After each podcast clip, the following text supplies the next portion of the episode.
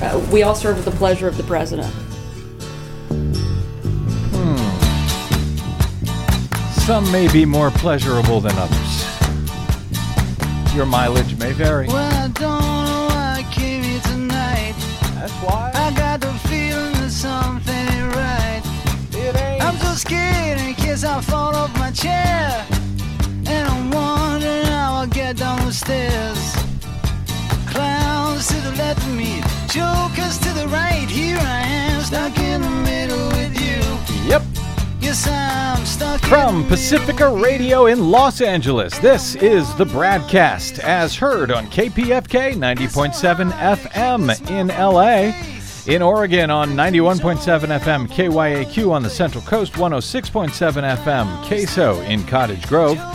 In Lancaster, Pennsylvania on WLRI 92.9 FM. In Maui, Hawaii on KAKU 88.5 FM. In Columbus, Ohio on WGRN 94.1 FM. In Palenville, New York on WLPP 102.9 FM. WPRR in Grand Rapids, Michigan, and in Minneapolis, St. Paul on AM 950 KTNF.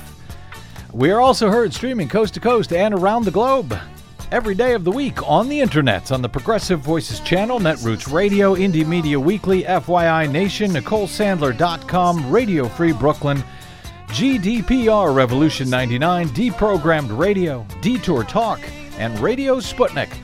Blanketing planet Earth five days a week on those affiliates, those fine affiliates, and many others. I'm Brad Friedman, your friendly investigative blogger, journalist, troublemaker, muckraker, all around swell fellow, says me. From bradblog.com, thank you for joining us today for yet another thrilling action packed adventure that we call the Bradcast. Uh, hey, uh, when do we get to the Make America Great Again part?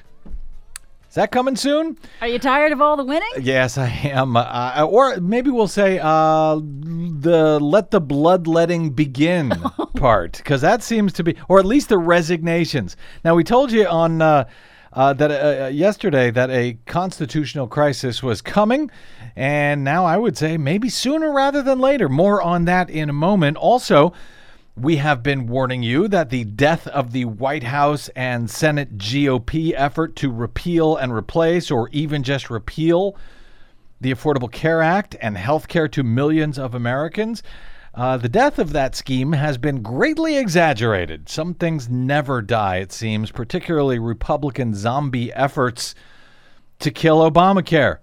Votes on uh, GOP efforts to replace and or repeal are still being promised in the U.S. Senate in the days ahead, though it remains unclear, at least at this hour, what form those votes will take and if Senator uh, Mitch McConnell, Senate leader Mitch McConnell, will be able to buy off enough votes for passage for any of those schemes.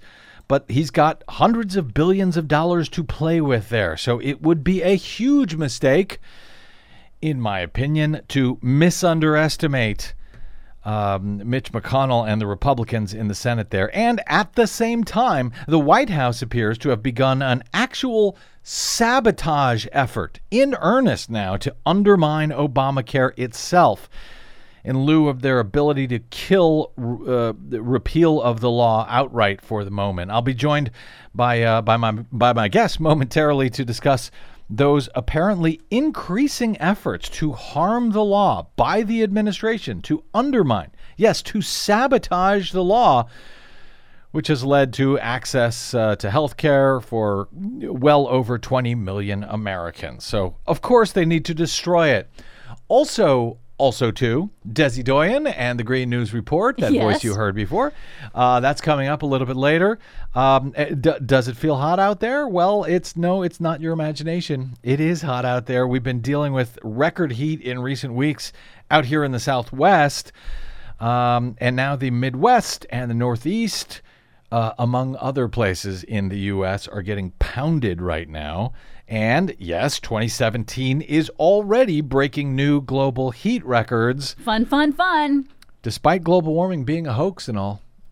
Funny how that works. Yeah, that. Uh, oh, and also the uh, Trump administration um, is uh, making things much. Speaking of sabotage, sabotaging the actual planet, the actual globe. Uh, so Trump administration is making things worse on that score, even as California tries to fight back. That's coming up uh, and more on our latest Green News report later in the show.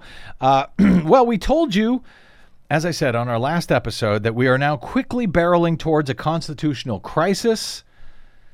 Um, and since that show, evidence has grown to support that claim. We will, uh, we'll, let's start here. Uh, now, this first item isn't necessarily part of a constitutional crisis yet, but it's definitely the sign of a White House in crisis, uh, or at least in crisis mode. Sean Spicer, you may have heard, the White House press secretary, resigned on Friday morning after denouncing chaos in the West Wing and telling President Trump he vehemently disagreed with the appointment of a New York financier, a 29 year old, uh, 29 year old, 29 year Wall Street veteran. Uh, and and yet another Goldman Sachs executive, by the way, a guy by the name of Anthony Scaramucci, This is really the Goldman Sachs cabinet. It is. Uh, remember how you pretended to uh, d- claim that Hillary was corrupt because of all her dealings with Gold- Goldman Sachs? Smell the populism. That was cute. Uh, anyway, uh, so Scaramucci will be the new communications director at the White House. White House Deputy Press Secretary Sarah Huckabee Sanders is the uh, new press secretary to take Sean Spicer's uh, role, according to an on camera briefing today at the White House, the first one in weeks for this White House. Here is Huckabee Sanders, by the way, the daughter of Mike Huckabee Former governor of Arkansas, former presidential candidate. and Bernie Sanders, I think, is how that. Oh, is that how that out. Yeah. I think that's what that is.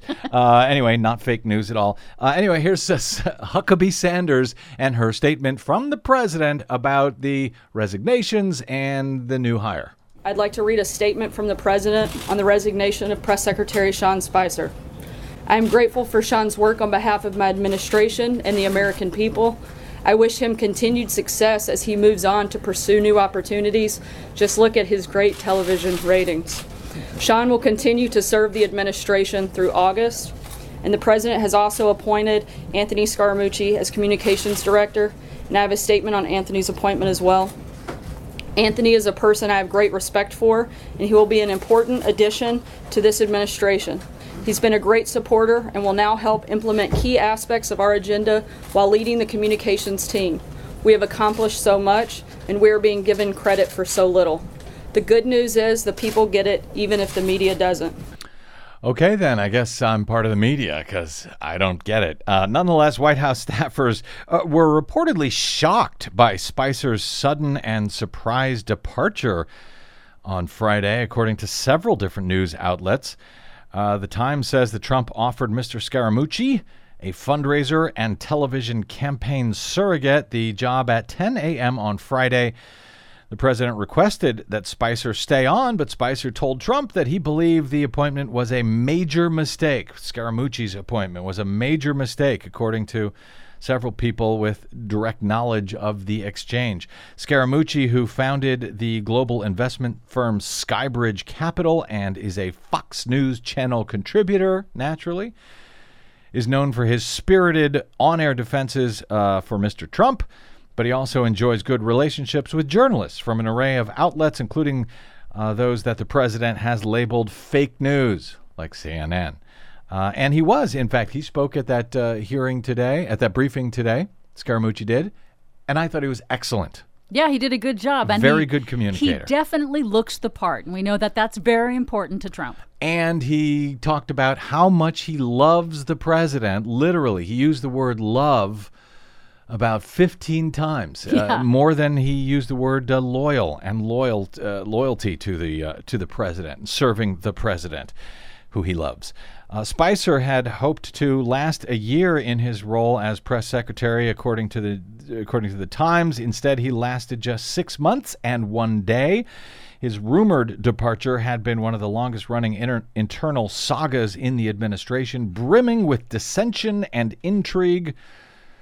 A former Republican National Committee spokesman and strategist, Spicer was a frequent target of the president's ire, but to be fair, who hasn't been? Uh, during the first few months of the administration, uh, in particular, uh, Spicer came under the wrath of Donald Trump. His resignation is a serious blow to the embattled White House chief of staff, Reince Priebus, the former Republican Party chair who brought Spicer into the West Wing despite skepticism about him by Trump, who initially questioned Spicer's loyalty. In an earlier report in the New York Times, they had uh, reported that it was unclear if Scaramucci's appointment would be blocked by Reince Priebus. The uh, White House chief of staff officials had said that Priebus helped jettison an earlier plan to put Scaramucci in the White House Office of Public Liaison. Mr. Priebus was not aware of the expected appointment before it was made public, according to the senior administration official who spoke to the Times on the condition of anonymity. So think of that.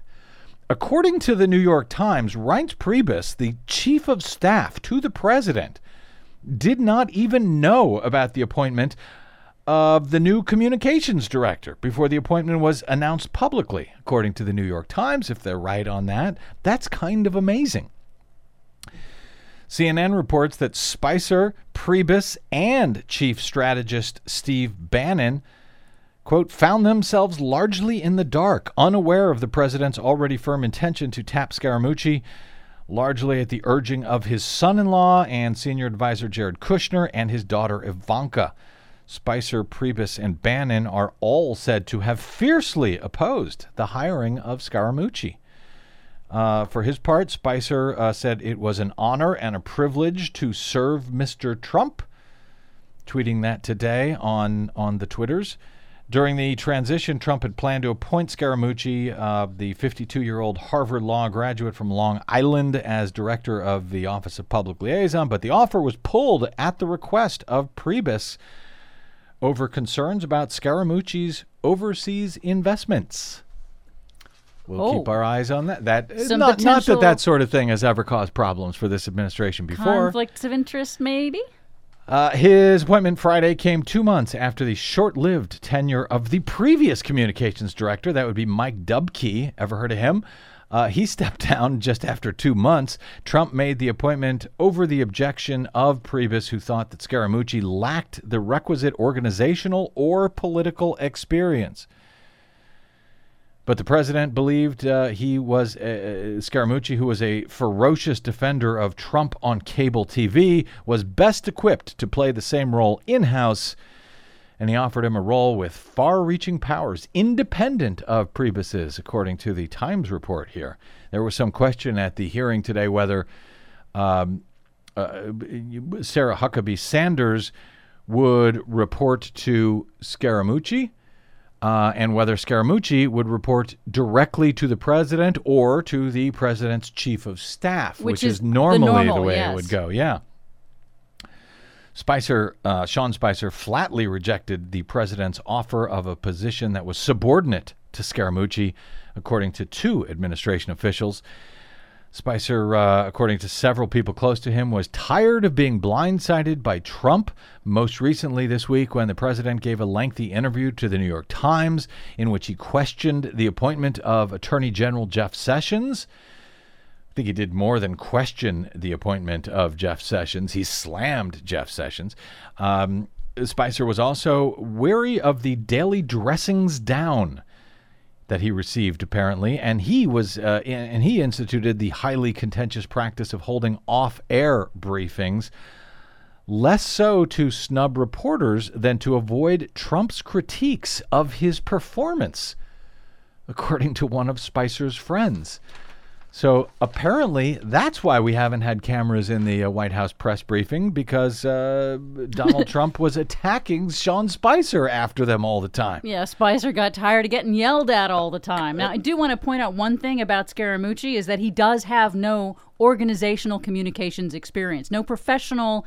I'm a communi- I'm a communi- communications director. He's only been on TV. He doesn't really have this professional experience, so it's kind of unusual that yeah, but you know appointed. what? He's really good on TV.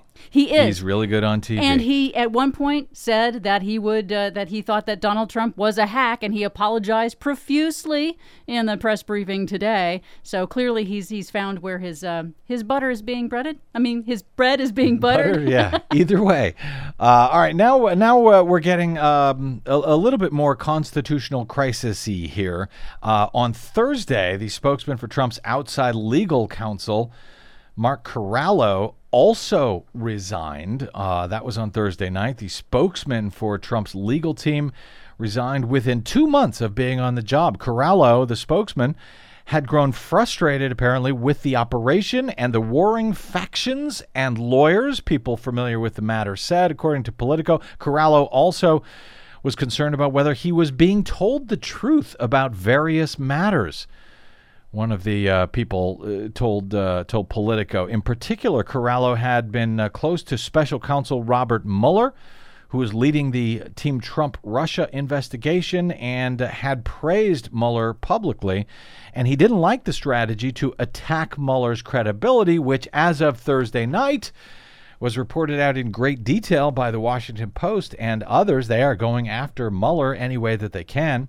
Corallo had told an associate, uh, an associate that the dynamics in the White House were untenable and that there was, quote, too much fighting all the time, in the words of one person who spoke to him.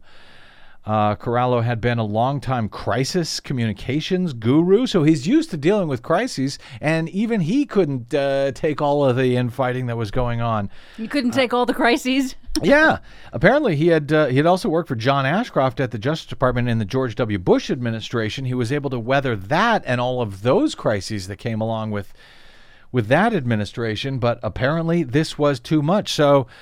Uh, the guy who heads up, uh, or at least the spokesperson for this outside legal team, he's now out as well. Uh, but here's uh, here's where we're nearing the constitutional crisis, where where that begins to come into light here, and echoes the the clip that we played yesterday from uh, former Obama Justice Department spokesman Matt Miller, uh, who is predicting that Special Counsel Robert Mueller and perhaps other top law enforcement officials at DOJ, like Attorney General Jeff Sessions, He's predicting they will likely be fired uh, if and when Mueller's investigation begins to get too close to the to the Trump family, to to his family, to him, and members like uh, Jared Kushner and his daughter Ivanka, and that he says he sees no uh, no way that this does not become, in Matt Miller's word, a quote major major crisis. So, writing over a Talking Points memo, Josh Marshall seemed to echo that assessment. Um, in this uh, report, uh, as as he reported very very late last night. The Times and the Post tonight both have stories out reporting the Trump legal team's expanding war against special counsel Robert Mueller.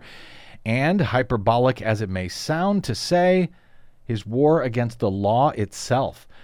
The larger story, especially from the Post, is that the president refuses to allow the law to apply to himself or his family. And then he goes through the key items from those Times and Post reports, such as the president's legal team conducting opposition research against Mueller and his team, uh, trying to find conflicts of interest and uh, generally discredit the investigation any way that they can to lay the groundwork for his dismissal. Apparently, they're not finding much so far, however, at least according to the papers. He then notes Mark Corallo, the respected, albeit partisan Republican lawyer who had served as the spokesman for Trump's legal team. Um, he had uh, his professional relationship with Mueller and made clear he would not be party to attacks on Mueller's character or integrity. He has now resigned, as I noted. Uh, also, relatedly, the president and his legal team are attempting to prescribe a narrow uh, ambit as Josh says, for uh, Mueller's probe. Basically, anything outside the four walls of the 2016 election is off limits, according to Trump, including his family's business operations, perhaps even his family's business operations during the 2016 election. But he notes this is not remotely how these kind of investigations work. In this specific case, uh, Rod Rosenstein, the deputy AG who uh, took over oversight of the uh, Team Trump Russia probe after Sessions had to recuse himself due to his own undisclosed con- uh, uh, contacts with Russia. Uh, it- Rosenstein gave Mueller a broad mandate to go where the facts lead him. This is not an argument, says Marshall, that would convince any lawyer or judge. It is a political argument to lay the groundwork for Mueller's dismissal only. There is nothing here that says he can't look into their uh, various business arrangements. The president is asking his lawyers about his power to pardon aides and members of his own family, and yes, even him himself, according to that report from the Washington Post last night. Um, Trump's longtime lawyer Marc Kasowitz now appears to being uh, being pushed out as the president's lawyer. So all of that is going on. All of that was in the Times and um, Post reports, and there are a lot of details here. But, uh, says Josh, each has the same effect. Trump will define the scope of Mueller's investigation. Mueller will continue his investigation only as long as Trump wants. Trump and his spokespeople have now repeatedly said that the president reserves the right to fire Mueller. The president is also prepared to pardon some or all of the people under investigation. And the upshot here Mueller can do only what the president allows. That amounts to saying that the president will not allow the law to operate with respect to him or his family. From a different perspective, we're beginning to see what everyone who's studied Trump's business history knows, says Josh. Trump's business would not survive the first contact with legal scrutiny.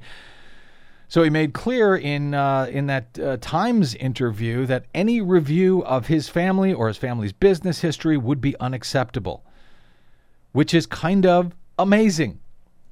Uh, his primary frustration centers on why allegations that his campaign coordinated with Russia should spread into scrutinizing many years of Trump deal making. He told aides he has uh, was especially disturbed after learning that Mueller would be able to access several years of his tax returns, all of which has left him fuming in recent weeks.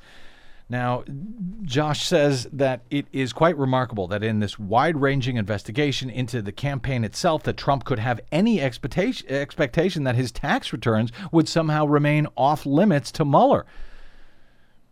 And if you think about it, I mean, it's one thing to release these things publicly, but these are, after all, government documents, tax returns. And the government is allowed to look at them in these investigations. These are not, uh, you know, they're very confidential, but they're not like, uh, you know, psychological profiles or something, uh, medical records from the military or something like that. So Josh goes on to say what it all comes down to is this President Trump has been in crooked business for decades money laundering, mob partnerships, various straight up swindles. Anyone, he notes, who has been in business for decades would not welcome a searching legal scrutiny of years of business. No one would like this. But Trump is willing to run the most unimaginable political and even criminal risks in order to block even the beginnings of a serious probe into his business history and into the 2016 election. He concludes this way We are far, far past the point where there is any credible reason to doubt that President Trump is hiding major and broad ranging wrongdoing. No mix of ego, inexperience, embarrassment, or anything else can explain his behavior now. It just can't. He's hiding bad acts, and the country is likely heading toward a major constitutional and political crisis because Trump is signaling that he will not allow the normal course of the law to apply to him. A challenge which puts the entire edifice of democratic government under threat. I don't know if he's right about that, um, but it's uh, uh, we're beginning to hear that more and more and more that we are barreling straight towards a constitutional crisis here. And you know we're all having fun. Oh, Sean Spicer, he's he's funny on CSNL. They make fun of him, but at the heart of everything that's going on here is something that could be very real and very disturbing in this country.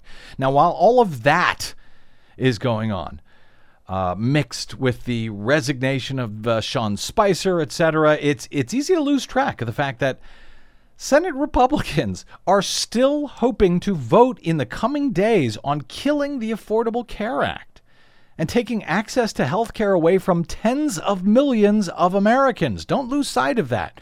And even if the Senate themselves cannot get this done, and I think they will, but even if they can't, the Trump administration is already taking steps to derail Obamacare by actually sabotaging the law itself. Paul Krugman in the Times today notes when Trump threatens to let Obamacare fail, what he's really threatening is to make it fail.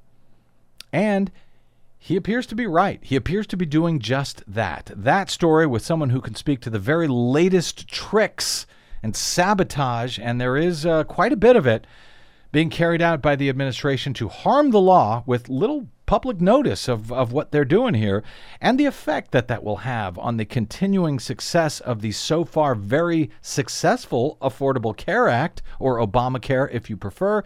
That story is next on the Bradcast. I'm Brad Friedman. Don't go away.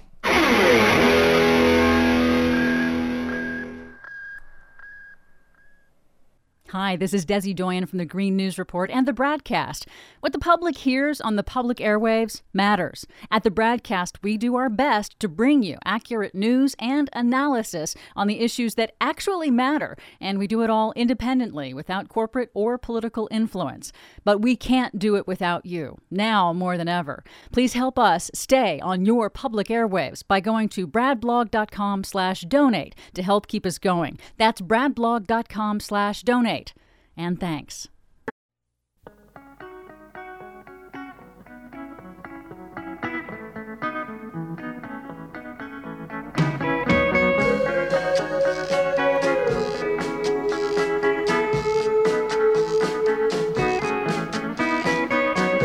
All right, welcome back to the Bradcast. Brad Friedman from BradBlog.com. No, the Trump Republican effort to kill Obamacare dead is itself not dead, as we have been warning you for some time. Not by a long shot, despite previous reports of the demise of the GOP schemes to repeal and replace, or just repeal the Affordable Care Act. That, despite the 22 million to 32 million that would lose access to health care coverage depending on which version of the bill the nonpartisan Congressional Budget Office has analyzed. On Thursday, Kentucky Senator Rand Paul, who had previously said he was a no on the first two iterations of the Senate GOP's so called Better Care Reconciliation Act, has now said he will vote to allow the motion to proceed to debate in the U.S. Senate so long as his amendment to simply kill Obamacare entirely is allowed up for a vote as well. Senate Majority Leader Mitch McConnell has apparently uh, promised that to him. He has also, uh, McConnell has reportedly been using access to hundreds of billions, hundreds of billions of dollars from Affordable Care Act taxes now to try and buy off the support from the more moderate wing of the Senate GOP caucus. And so, at least in my continuing estimation, it would be a huge mistake for supporters of the current health care law to lower their guard at this point. Friday was a day of call in action for supporters of the ACA, urging voters to call their senators to demand that they vote against the Obamacare repeal bills that uh, could be offered over the next week in the U.S. Senate. For his part, after revealing in a New York Times interview on Wednesday night that President Donald Trump doesn't actually appear to understand the GOP bills or Obamacare, or frankly, even the difference, and this is amazing, between health insurance and life insurance. No, really, go read that interview in the New York Times. Uh, in the wake of that, Trump has so far called for A, repealing and replacing the Affordable Care Act with whatever the GOP Congress can pass, B, just repealing the ACA entirely and worrying about a replacement later, if ever, or C, just letting Obamacare wither on the vine until he believes the Democrats will come crawling to him for help. As I have always said, Real Donald Trump tweeted on Tuesday after it looked like the GOP effort was once again dead let Obamacare fail and then come together and do a great healthcare plan. Stay tuned, he tweeted. But there's also another tactic the administration has taken to kill the health care law, which analysts say is uh, now healthier and more popular than ever. Don't just wait for it to fail, go kill it. Kill it through policy, kill it through uh, all sorts of tools that the administration has in its tool belt to undermine the Affordable Care Act. And there is much effort there uh, that has been underway for some months, it appears, and is now being ramped up by the administration. On Thursday, Sam Stein at the Daily Beast rounded up a number of efforts that the administration has taken, specifically its Health and Human Services Secretary, to actually harm the law itself, including the use of a series of propaganda videos made with taxpayer money to claim the ACA was actually hurting people, and a number of changes to the HHS website as well as the healthcare.gov uh, exchange website to make signing up for healthcare more confusing and more difficult. Some of these uh, actions are legally questionable, to be frank, according to experts. The White House has also threatened to stop paying cost sharing subsidies to insurers, has already shortened the open enrollment period for 2018 by 45 days and has pulled ads to notify Americans about their ability to sign up for health care. And on Thursday, the Associated Press reported President Donald Trump's administration has ended Affordable Care Act contracts that brought assistance into libraries, businesses, and urban neighborhoods in 18 cities, meaning shoppers on the insurance exchanges will have uh, fewer places to turn for help signing up for coverage. Community groups say the move announced to them by contractors just last week will make it even more difficult to enroll the uninsured and help people already covered re enroll or shop for a new policy. That, according to AP. So, is this a pattern of sabotage? If so, what will be the effects on the Affordable Care Act? And what else could the administration do here to actually undermine current law of the United States of America? And by the way, is that even lawful? Joining us now to discuss this is Elizabeth Hagan. She is the Associate Director of Coverage Initiatives at Families USA, a nonpartisan healthcare policy advocacy group where she focuses on enrollment policy. Prior to joining Family USA, Ms. Hagan was a policy analyst with Enroll America, a nonpartisan nonprofit organization working to maximize the number of Americans who enroll in and retain health care coverage. Now, there's an idea. Elizabeth uh, Hagan, welcome to the BradCast. Hi, thank you so much for having me. Really appreciate you joining us today. All right, so I need some help here. What what is this program that the administration appears to be undermining uh, as reported by AP, with the ending of these contracts to groups who, who I guess, reach out to folks in, in communities in these 18 different cities? That's absolutely correct. And I first want to say, you know, you painted a very clear picture of the of the efforts being done by the Trump administration um, without repealing and replacing the Affordable Care Act. There's a lot of things that the Trump administration can do to undermine the law, and this is just one clear example of that that's come up in the last week. So these programs um, are uh, allow people to enroll in coverage through the help of free in-person assistance, which is really critical to make sure that people can actually enroll in coverage mm-hmm. and, and, and get the coverage that they want and need.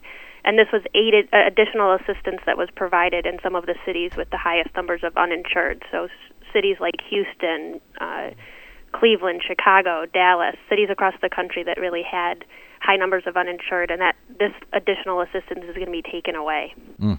Is is there a a relationship uh, as you see it between these uh, specifically these cities that are being uh, targeted by this uh, by by ending these contracts and the fact that a lot of these large cities uh, well a uh, tend to support the affordable care act but b do not support donald trump. Is is is there a relationship here that that you can see well, these cities did have this additional level of in-person enrollment assistance before the mm-hmm. Trump administration came in, but it is uh, alarming that they're going to be taking away that assistance because it is these cities typically have people that are lower income and would benefit from the Affordable Care Act in ways that um, that they're not going to be able to get that assistance anymore. And so, how detrimental is is this specifically uh, expected to be um, to to the you know continuation and the continuing health of the Affordable Care Act itself? Will this have a a large effect, as far as you can tell? Well, the good news is that there still is enrollment assistance that will be available. Um, there still is funding for navigator programs provided throughout the country to make sure that that assistance is still there, but that additional benefit in those cities with high number of uninsured will go away. But the question about the importance of in-person assistance is really an important question, and it's very clear from from the first open enrollment period till now that in-person assistance is critical to making sure that people know about and enroll in coverage. You see that consumers that have in-person assistance are twice as likely to successfully enroll as those who didn't. And i would argue that that's probably even more likely now given that all the rhetoric and, and attempts to undermine the law is going on that that in-person assistance now is going to be even more critical than it mm. has been in the past. Is is there a is there a non sabotage reason for canceling these contracts as far as you can tell liz i mean i it, it's unclear why the administration is doing this i i you know it's not actually a lot of money as i understand so to suggest it's a some sort of a cost uh, saving scheme doesn't seem right. Uh, is there some other reason they would want to cancel these uh, these contracts? Were they not successful in the past? I think it's pretty clear that this is part of a larger effort to sabotage and undermine the Affordable Care Act. Absolutely. Uh, as noted, uh, the White House has uh, wavered routinely on whether to pay these so called cost sharing reductions uh, that insurers and, and, and virtually every health uh, economist say are necessary to keep the market stable. Can you explain what those cost sharing reductions are that uh, the Trump administration now seems to be threatening to with, withdraw, and, and how would that harm uh, Obamacare if Trump decided to, to do that? Yeah, you've seen a lot of headlines recently about uh, health insurance companies leaving the market in certain areas, and the number one reason that they're citing in doing that is because they don't know if they'll continue to get those cost sharing reduction payments that they've that they've offered in the past, and that's another attempt by Trump to undermine the law. The cost sharing reductions help people afford out of pocket costs that they get, so co-pays, co-insurance, and that sort of thing. And consumers that are enrolled in marketplace coverage have benefited from that greatly, and the pulling back of that funding will mean that some issuers are no longer going to offer plans, and people will be left without coverage options to help reduce the cost of their coverage is that left up to the president? In other words, isn't that written into the law? This uh, the these uh, premium subsidies and so forth. I mean, that seems to me to be the very heart of the law. Is that left at the discretion of the president? Well, there's a current lawsuit that's taking place right now um, so there's a couple of different things that could happen. The Trump administration could decide, and we would urge them to do so, to pay, continue to pay those cost sharing reduction payments. The other option, and I think far less likely, would be that the House decides to, the House of Representatives decides to appropriate that money to to make sure that that funding is still available and coverage is still there. I would say there are some even Republican senators and congressmen, uh, congresspeople that are saying that they understand the need for this funding, and we would urge them to continue to raise that up and make sure that that's that is available. But it's not statutory. It's not part of the law itself as far as far as a requirement. It's it's left to the executive branch to decide how much and if those uh, those dollars get, get get paid out here. It is part of the statute, but the question that's being debated in the in the court system right now is whether that funding was authorized to be funded, or that that program was offer, authorized to be funded. During the uh, tail end of the uh, 2017 enrollment period, uh, Health and Human Services uh, pulled television advertisement and I guess, temporarily suspended social media efforts alerting consumers to the final sign up date. Uh, now, uh, the administration has said that the uh, open enrollment period for 2018 will be half as long as it has been in, in previous years. Uh, do we have any sort of measure of what harm that that will do to the Affordable Care Act? Yeah, I would say leading into this next open enrollment period, there's sort of what I consider to be a perfect storm of potential for a lot of confusion and people not enrolling in coverage. You've got a shorter open enrollment period, you have less people that are available to help people enroll in coverage, a lot of rhetoric about some intentional and some just confusion that's natural for consumers to have. Um, about whether the ACA is still there and whether people can still enroll in coverage and get financial assistance. Um, and then the the added thing is that the Department of Health and Human Services and the Trump administration is not going to be paying for some of that marketing that we've relied on. Uh, as you mentioned, at the end of the last open enrollment period, that got cut, and because of that, we saw lower enrollment numbers, especially in the last two weeks of open enrollment, um, which is a lot of times when people come and enroll because they have that deadline to enroll, and, mm-hmm. and that led to a less number of people enrolling than last year. Yeah, I think the current uh, schedule they, they have set for 2018, uh, the open enrollment period, I think ends in mid December. It doesn't even go through the end of the year. I think that's going to be uh, seemingly troubling for, for a lot of people and confusing for a lot of people. What, what else do you fear, um, uh, Liz, that uh, Trump and the administration can do at this point to make the Affordable Care Act fail. I want to ask you about these these votes coming up or threatened to come up in the Senate and what that might mean. But presuming uh, the, the, Senate uh, can't agree on how to move forward, what else could the executive branch? What else could could Trump himself do here to to make the uh, ACA fail uh, that you are concerned about? And uh, frankly, will he do it?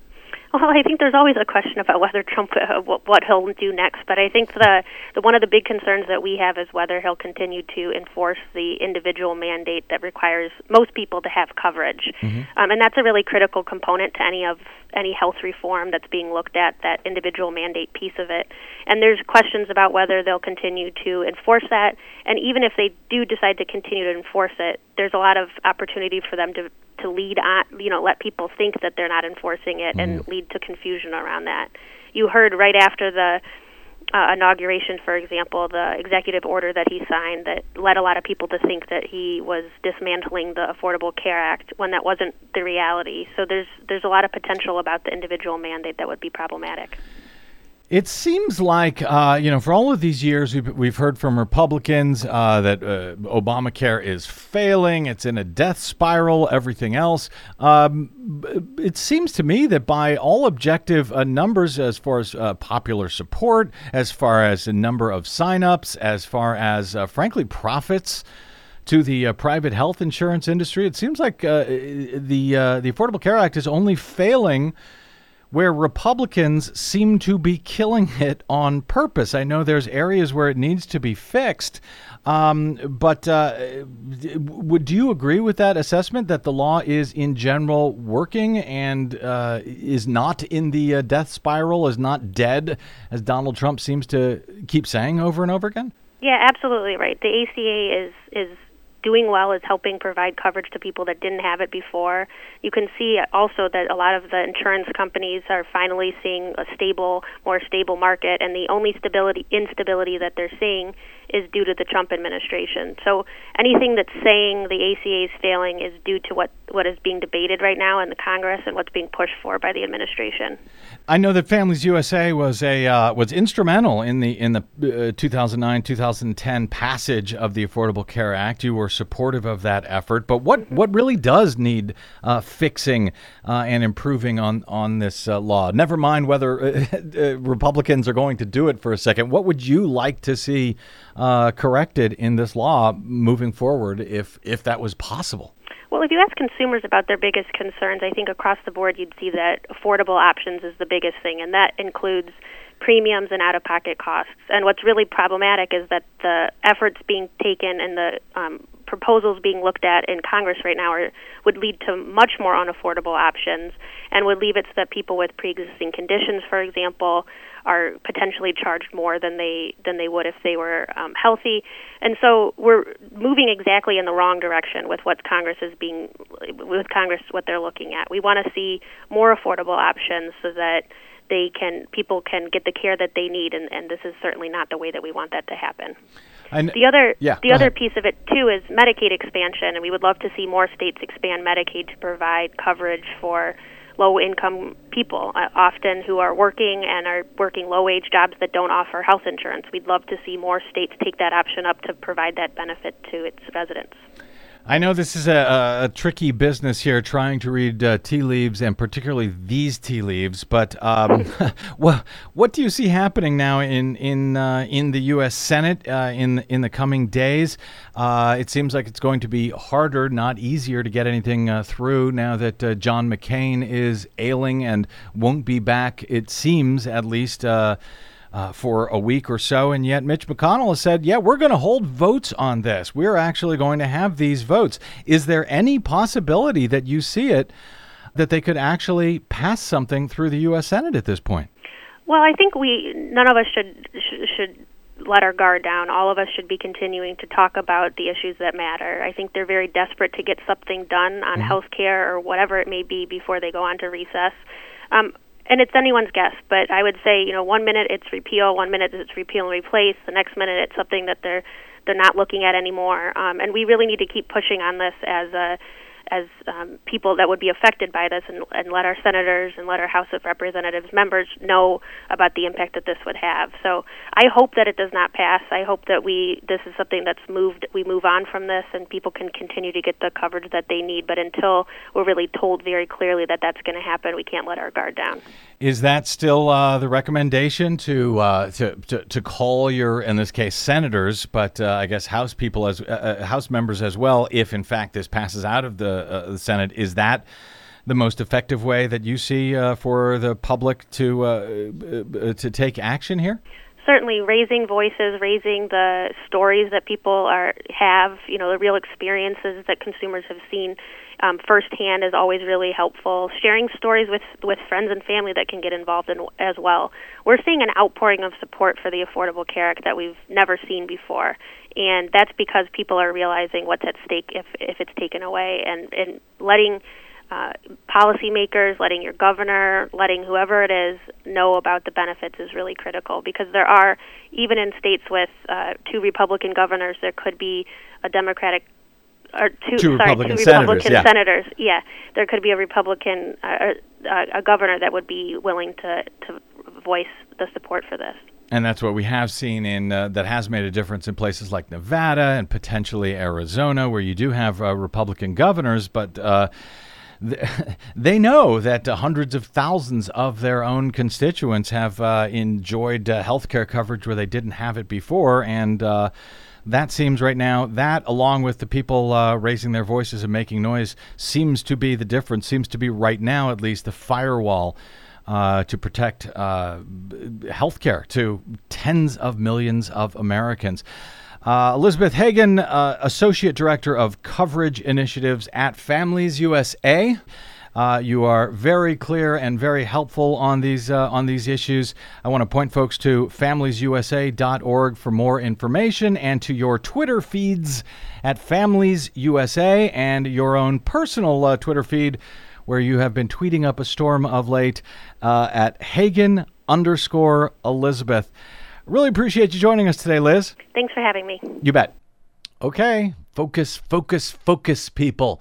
Phone number, by the way, for the U.S. Senate is 202 224 3121.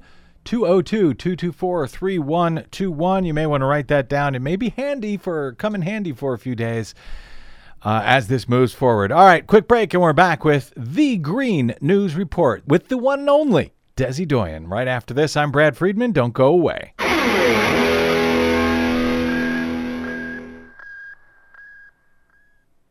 Hey, this is Brad. If you haven't noticed by now, it's no easy feat finding facts, real facts, not alternative facts, over your public airwaves.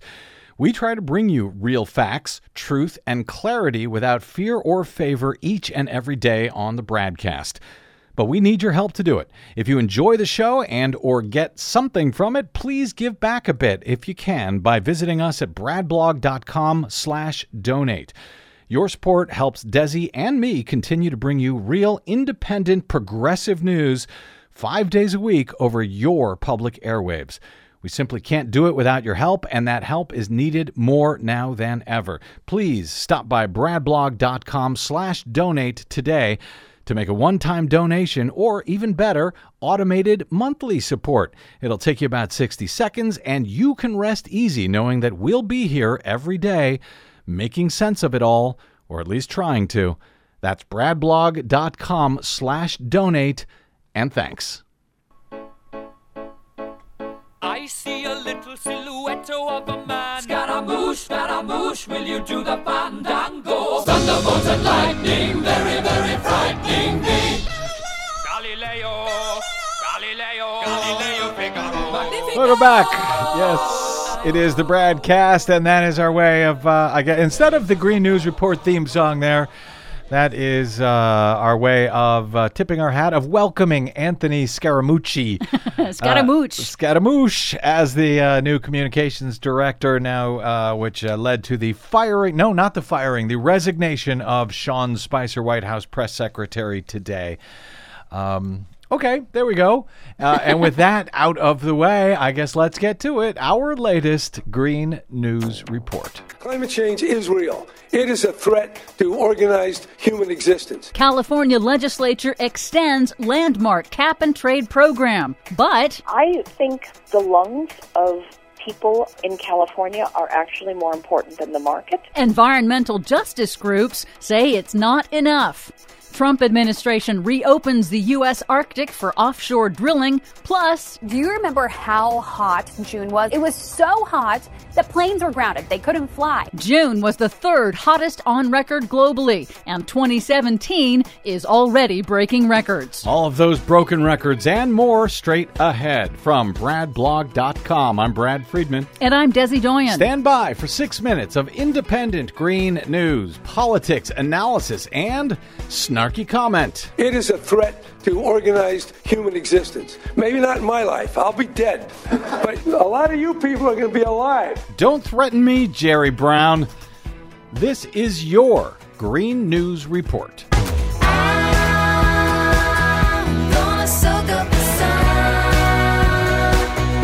Okay, Desiree, you've got an update on the small and disorganized tropical storm Don. Yes, as we reported in our last episode, the completely coincidentally named Tropical Storm Don is now weakening in the Caribbean as forecast. But now, also completely coincidentally, the next storm that forms in the Pacific will be called Tropical Storm Hilary. Oh, Man. I kid you not. Um, don't get excited about it. I think it will never pan out.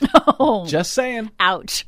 Meanwhile, the National Oceanic and Atmospheric Administration announced this week that June 2017 was the third hottest June ever recorded for the planet. Plus, so far, the first half of 2017 is already the second hottest globally, second only to 2016. Now, scientists say that is remarkable in the absence of an El Nino to boost global temperatures. 2017 so far is beating all previous record years except for the super El Nino year of 2016. So, were it not for the El Nino last year, which always makes it a little bit warmer, this would definitely be the hottest year on record, at least to date. Yeah, probably. Hey, fantastic news. In California, after a bruising battle and some horse trading with the oil industry, the California state legislature this week passed major bipartisan legislation to extend the state's landmark cap and trade system through 2030. It caps carbon emissions from polluting industries that cause global warming and allows them to trade permits to pollute. During the intense negotiations, California's Governor Jerry Brown laid out the stakes in stark and blunt terms. You're going to see mass migrations, vector diseases, forest fires, uh, Southern California burning up. That's real, guys. This isn't for me. I'm going to be dead. It's for you. It's for you, and it's damn real. Well, he is 79 years old. Yes, he is. But major environmental justice groups say that Governor Brown gave away too many concessions to the state's powerful oil industry and that the bills won't do enough to meet California's ambitious targets or cut pollution. That's according to R.L. Miller, elected chair of the state Democratic Party's Environmental Caucus and founder of the grassroots group Climate Hawks Vote, in an interview with the BradCast. The problem with it is that the people who live next to the refineries mm-hmm. in California have correctly pointed out that this is not doing a darn thing to make their lives any better, and the simple fact that the bill will not enable us to meet our 2030 goals. Nonetheless, whether it is enough, whether it is good enough, it is good to see states taking action on their own, and it should be noted This was a bipartisan effort that passed the California state legislature with two thirds of the vote in both houses. Yes, and of course, the devil is always in the details. But these are the kinds of policy debates that we need to be having so that voters can make informed choices about the challenges we have ahead. Now, let's go back to fighting about whether climate change even exists or not. The Trump administration is, of course, moving in the opposite direction. The Interior Department is reopening U.S. Arctic waters for offshore drilling, granting new permits to an Italian oil company to drill in Alaska's Beaufort Sea, learning nothing, apparently, from Shell Oil's tragic comedy of errors in its failed attempt to drill in the harsh extremes of the Arctic just a few years ago. Well, maybe this will be even funnier. Why is that? Well, Italian accents, uh, even funnier when they run aground. Oh. Finally, the CEO of one of the country's largest railroads, Hunter Harrison of CSX, told analysts this week that his company won't be buying any new rail cars for transporting fossil fuels. That's because he says, quote, fossil fuels are dead. He says they're not going to go away overnight, but he sees no future for it in the long term. Wow. Fossil fuels are dead? Yep. Glad to hear it. And not a moment too soon. For much more on all of these reports and the ones we couldn't get to today, please check out our website at greennews.bradblog.com. Don't forget you can download our reports anytime via Stitcher, TuneIn, or iTunes. Find us, follow us, and share us worldwide on the Facebooks and the Twitters at Green News Report. I'm Brad Friedman. And I'm Desi Doyen. And this has been your Green News Report. Well,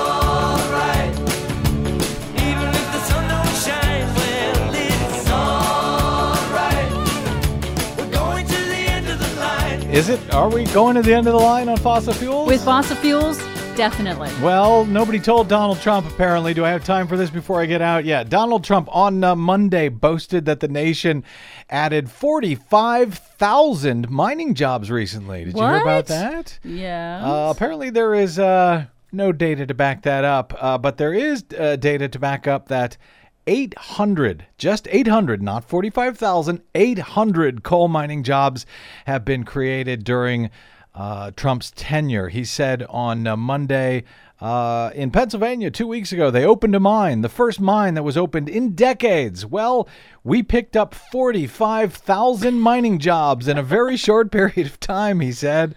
This was an event uh, pegged to American manufacturing. Everybody was saying, well, you won't get any mining jobs. Well, we picked up 45,000 mining jobs, he said. The miners are very happy with Trump and with Pence, and we're very proud of that. He talks about himself in third person there.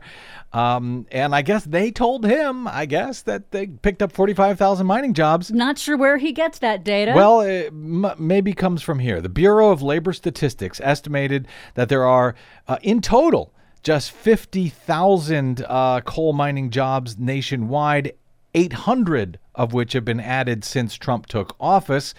And by the way, in the six months prior to that, under uh, the Obama administration, 1,300 coal jobs were added. So coal was doing better under uh, Trump than uh, under Obama than Trump.